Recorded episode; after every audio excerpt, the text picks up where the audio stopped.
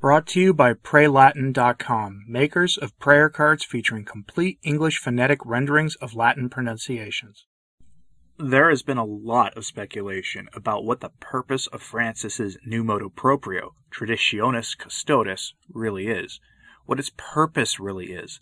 The thing about this document is this it's all laid out right in the document for anyone with eyes to see to discern what its intention is.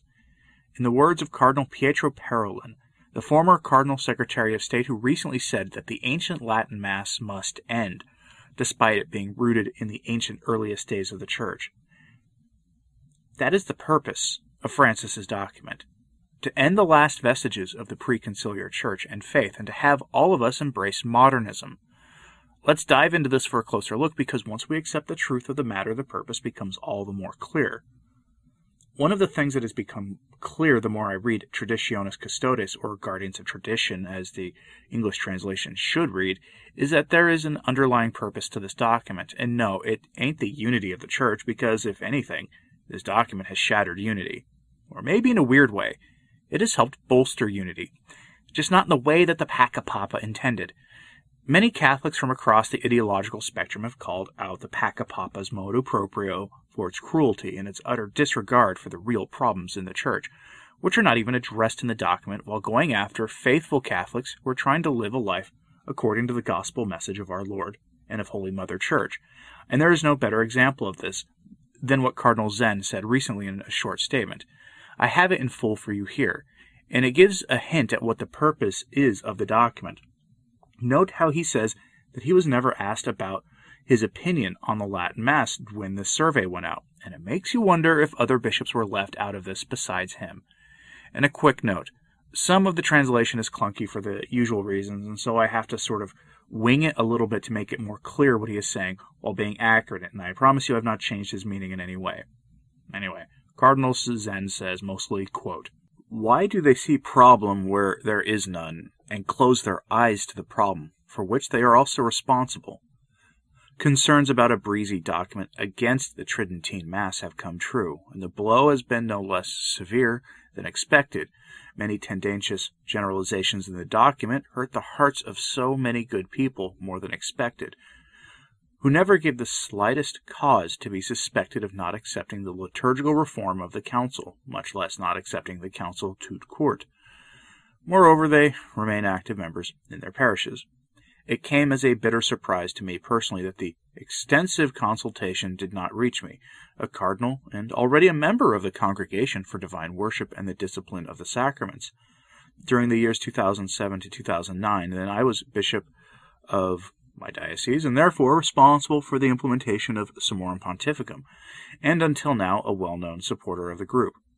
Not having known either the questionnaire or the responses to the questionnaire, I cannot judge, but only suspect that there was much misunderstanding, or perhaps even manipulation, in the process. As I read the two documents, I noticed, one, an incredible ease or tendentiousness in linking the desire to use the Vetus Ritus to the non acceptance of the Ritus Novus, and two, in associating the non acceptance of the liturgical reform, which often concerns the way in which it was carried out with its many serious misuses, and a total and profound rejection of the Council itself. For the proponents of this rejection, the diversity of the rite of the Mass is but a small corollary, so much so that the concession regarding the rite did not reverse the schism. The Vatican authorities should ask themselves, and perhaps even make a thorough investigation, why the persistence and perhaps recent worsening of the second phenomenon. The problem is not which rite do people prefer, but it is why don't they go to Mass anymore? Certain surveys show that half of the Christian population in Europe no longer believes in the real presence of Jesus in the Eucharist, no longer believes in eternal life. Certainly, we do not blame the liturgical reform, but we just want to say that the problem is much deeper. We cannot evade the question. Has not the formation of faith been lacking? Has not the great work of the Council been wasted? Isn't the root of evil that attitude of believing that everything can now be changed? Is it not that attitude of believing that this council counts, cancels out all previous ones, and that the Tridentine Council is like the dirt accumulated on the fresco of the Sistine Chapel, as a liturgist in our diocese put it? The document obviously sees not only disturbances in the execution of Summorum Pontificum, but considers the very existence of a parallel rite to be an evil. Don't paragraphs, subsections 5 and 6 of Articles 3, Article 4, and 5 clearly wish for the end of these groups? But even with that, can't the anti Ratzinger gentlemen of the Vatican be patient with the Tridentine Mass, wait instead for the Venerable Pope Emeritus to pass away? Now consider what he said there, and then something that a listener said about this document on Twitter makes a lot of sense, at least to me, because they couldn't simply wait for Benedict XVI to move on to his eternal reward. No, time is ticking, and not only because of Francis's recent trip to have procedures done that show that his time on earth is probably coming to a close, but for more obvious reasons. There had to be another reason behind all of this, because as Cardinal Zen says, the faith is withering in much of the world, and most Catholics don't even understand or believe in the real presence of our Lord in the Eucharist anymore. And given that the Latin Mass and TLM goers accepting the at best questionable changes implemented by Vatican II is what they're focusing on, you'd have to think something else is going on, and there is, which can be revealed in a closer read of the points of the document Traditionis Custodes. So yeah, I'm just going to read this string of tweets because I don't think I have anything to add to this. The more I read Traditionis Custodes, the more I see schism. 1. Read the book and articles only. 2. Article 1 establishes its supremacy of the Novus Ordo. Article 3, subsection 1, forces the bishop to determine if trads disagree. Article 3, subsection 4, appoints a priest whose job is to get you back to the Novus Ordo. This priest should be animated by a lively pastoral charity and by a sense of ecclesial communion.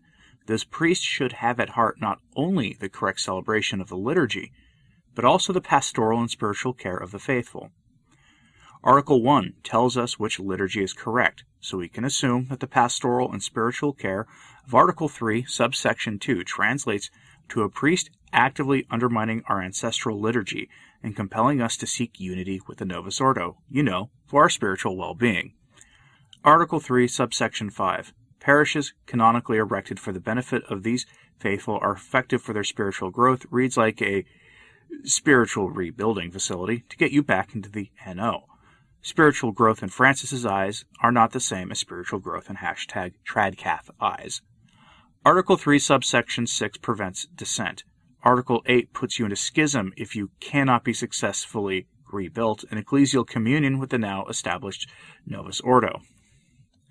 And here he, he quotes some actual segments of the document itself. Article 1 The liturgical books promulgated by St. Paul VI and St. John Paul II in conformity with the decrees of Vatican Council II, are the unique expression of the lex orandi of the Roman Rite. Article 8. Previous norms, instructions, permissions, and customs that do not conform to the provisions of the present motu proprio are abrogated. Everything that I have declared in this apostolic letter in the form of motu proprio, I ordered to be observed in all its parts, anything else to the contrary notwithstanding even if worthy of a particular mention, and I establish that it be promulgated by way of publication L'Osservatore Romano, etc. In other words, the whole thrust of the document is to corral traditional Catholics into places where we cannot undermine the work of the Novus Ordo, not just the Novus Ordo Missae, but of the Novus Ordo itself, the building of a new Catholicism. That has little to do with the ancient faith that we are told has no bearing in reality for the Church or the world today there are public Catholics doing the rounds and going on shows saying other things that basically mean, in their eyes, that we must accept the changes made at Vatican II, changes that demonstrably are out of step with what the Church taught before on a variety of issues. The number of anathematizing statements from Trent that we are told just don't apply anymore is rather staggering, one of which is that anyone who says that the Mass must be said in the vernacular is anathema, meaning excommunicated. That's just one of many. The Syllabus of Errors of Pius IX has numerous statements in it that have been accepted by the institutions of the Church after the Council, barely a century after the, the publishing of the Syllabus of Errors, and no, no hermeneutic of continuity will ever make the divergent statements work together. We are being herded into places for our masses in the short term temporarily so that Francis or his hand-picked su- successor can end the traditional Latin Mass, because the traditional liturgy and the things typically said by the priest in their homilies – well, let's just say they make it clear for people who wander in, who come searching out what the Latin Mass is all about, that they've heard about so much about. It makes clear for them that there's something really strange going on in the church and has been for decades now. And the aim of all this is to sort of push it off to the side so it doesn't undermine the building of the ape of the church. Elsewhere, the document explicitly states that we will eventually return to the so called one expression of the Roman rite of liturgy. It's absurd. But that's what the whole point is. They're going to end the Latin Mass formally. That's one of the purposes of this. Now, thankfully, most bishops seem to be ignoring it, citing Canon 87 of the Code of Canon Law, which gives the bishops the authority to just ignore these sorts of things, fueled by the sentiment expressed by Cardinal Burke over the weekend, where he said basically that the motu proprio was nonsense and full of factual errors, with the implication being that we should not heed it at all. We being in this case not just the laity, but presumably the bishops.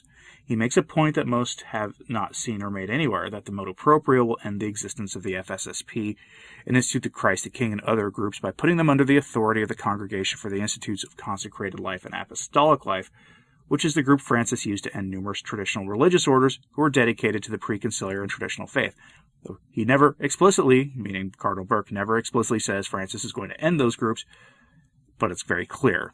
Quote, Article 6 of the Motu Proprio transfers the competence of the Institutes of Consecrated Life and Societies of Apostolic Life devoted to the Usus Antiquior to the Congregation for Institutes of Consecrated Life and Societies of Apostolic Life. The observance of the Usus Antiquior belongs to the very heart of the charism of these institutes and societies. While the congregation is competent to respond to questions regarding the canon law for such institutes and societies, it is not competent to alter their charism and constitutions in order to hasten the seemingly desired elimination of the Usus Antiquior in the Church.